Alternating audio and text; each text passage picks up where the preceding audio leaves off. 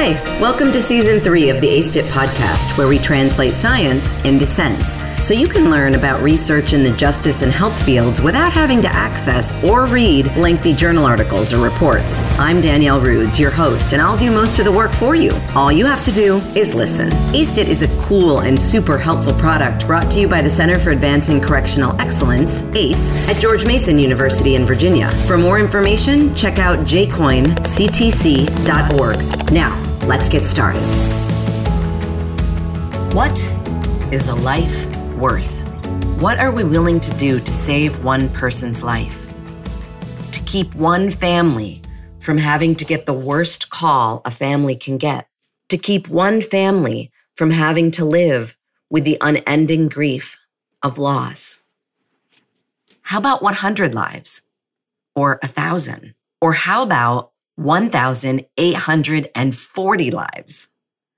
That's the number of lives a team of researchers at Brown University estimated could be saved each year by providing medications for OUD to people while they are incarcerated.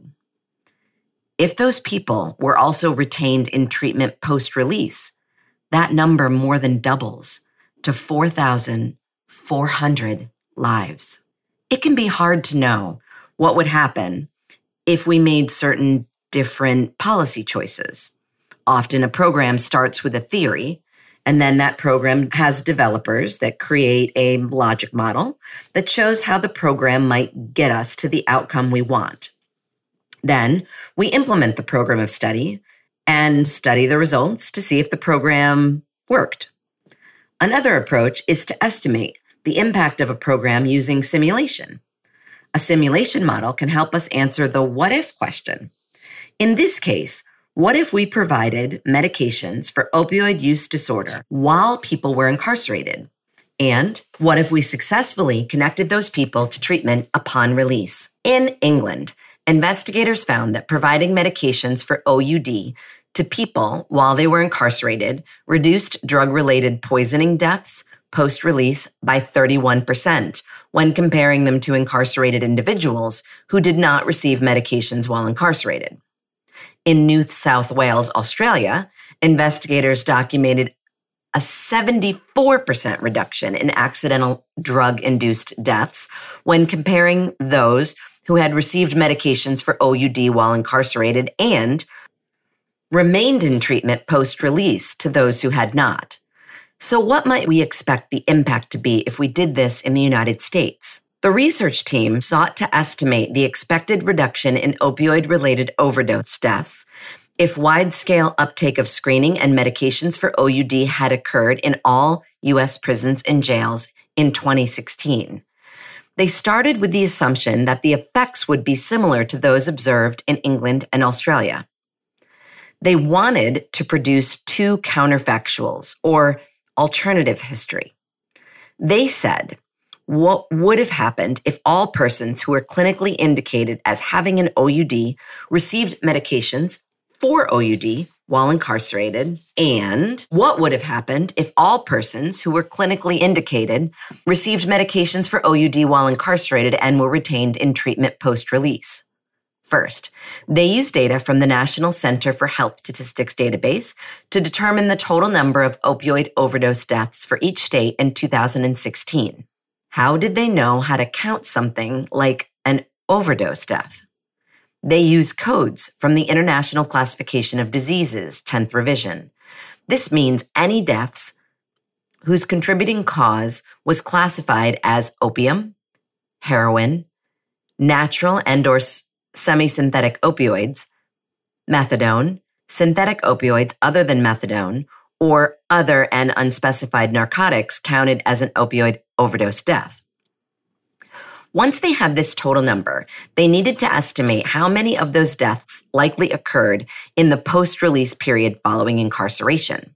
To get this number, they multiplied the total number of opioid related overdose deaths in each state by the proportion expected to occur during the one year post release period. Where did this proportion come from? This proportion was derived from several groundbreaking studies, including estimates from North Carolina, Pennsylvania, Washington, and Rhode Island, and ranged from 3% to 25%. Most of these studies we have noted in several past podcasts, as they famously showed the specific vulnerability of people re entering society after incarceration. So, you might be thinking, well, uh, there's a big difference between 3% and 25%, and that is true. To get the most likely proportion, the research team used a Monte Carlo simulation. This essentially creates a range of possible outcomes and the probabilities they will occur. They drew values from a uniform distribution ranging from 3 to 25%. This simulation process was repeated 10,000 times for each state. This process allowed the team to confidently estimate how many opioid related deaths likely happen in the post release period in each state. Once they had this number for each state, then they calculated the number of overdose deaths expected under a counterfactual scenario, where all persons who are clinically indicated receive medications for OUD while incarcerated in 2016. They used the data from England showing a 31% reduction in drug related poisoning deaths post release when compared to those who received medications for OUD while incarcerated to those who had not.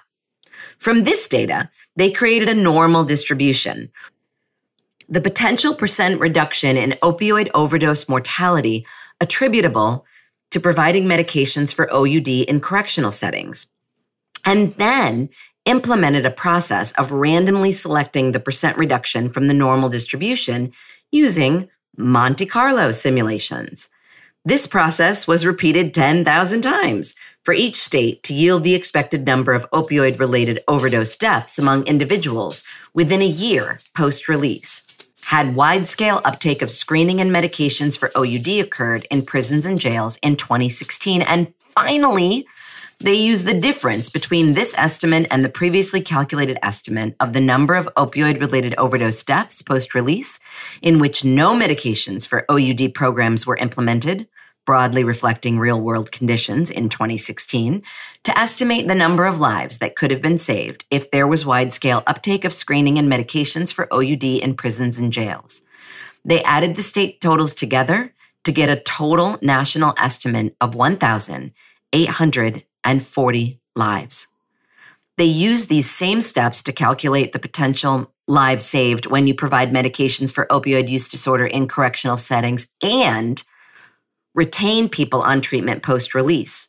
This distribution was derived using data from Australia, which, as a reminder, reported a 74% reduction in accidental drug induced deaths when comparing those who had received medication for OUD while incarcerated and were retained in post release treatment as compared to those who were not, where again, they estimated a total of 4,400 lives that could have been saved. Using data from England, the team conservatively estimated the number of lives that might have been saved by providing medications for OUD in prisons and jails alone.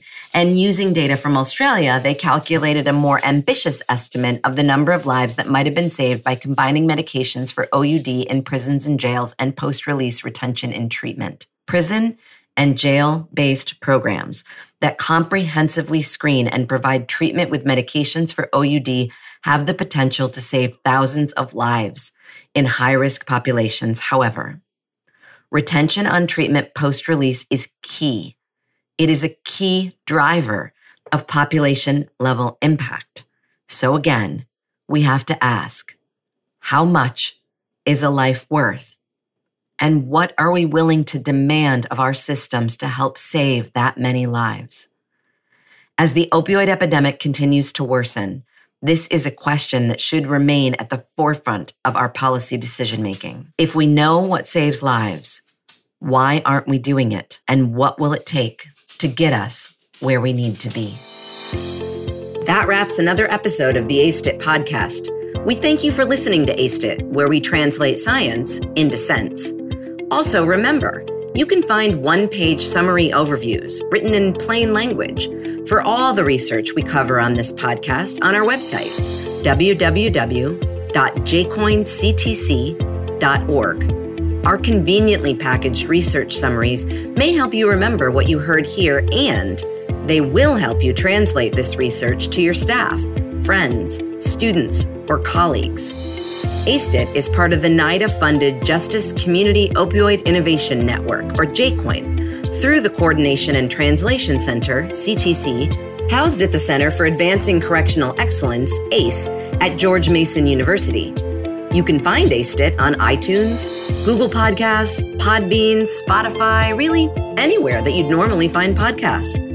Tune in again for more science and more sense with ACEIT.